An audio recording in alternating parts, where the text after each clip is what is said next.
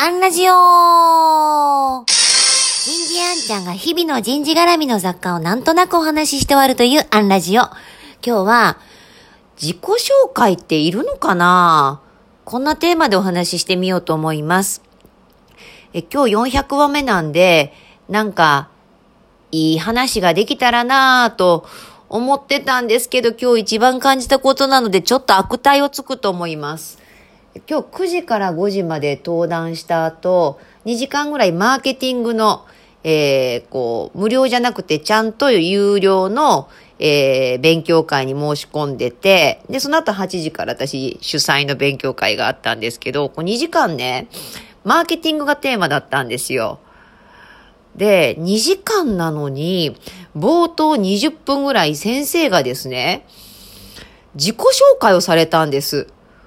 延々スライド使って、比較的、えー、止まったまんまの、えー、スライドを使って、でこう過去こんなことをやってきたとか、えー、こういう経歴だとか、自分のエポックメイキングはこうだとか、でこう趣味がこうで、こういう副業みたいなことやってるとか、でましてその副業が言っても赤字なんです。いや、マーケティングの先生副業赤字って言っちゃダメとかね、もう突っ込みどころ満載だなと思って見てて、でも見てたらもうなんかね、退席する人とかが出始めて、オンラインなんでね、あのー、いや自己紹介大事なのかもしれないですけれども、あの エスエヌエス とかね、そんなんではいるかな。まあ、個人的な考え方なのかもしれませんが、私が登壇するときはもう自己紹介はしないです。あの、営業とかだったら知ってもらうってこうことも大事なんですが、セミナーですからもう買ってくれた方が来てるわけで、ある程度分かってて来ているわけで、で、どうしてもなんか伝えたい、そのセミナーにつながることがあるのであれば言いますけど、それでももう中に組み込めるので、例えば、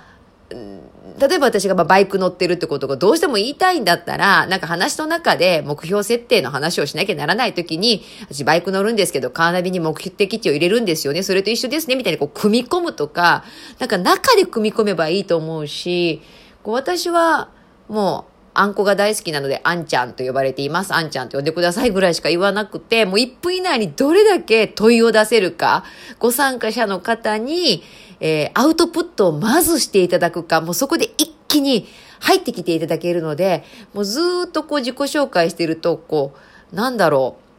う、入れることを強要してることになっちゃうので、過呼吸にしちゃうと私なんか思ってるんですよね。そういう意味で冒頭のさんぷんってものすごい勝負だと思ってるんですけど、いやないわーと思いながら、まあでも本当いいのかなと思って、ネットであまりにも気になったから、プレゼンとかね、自己紹介いるとか不要ってこう検索かけたら、こう自己紹介でプレゼンを制するとかね、まあ、プレゼンはまあ売り込みだからそうなんだろうけど、セミナーの冒頭に自己紹介いらないと思ってる派です。皆さんどうですか？ちょっと悪態ついた日でした。今日はここまで。次回もお楽しみに。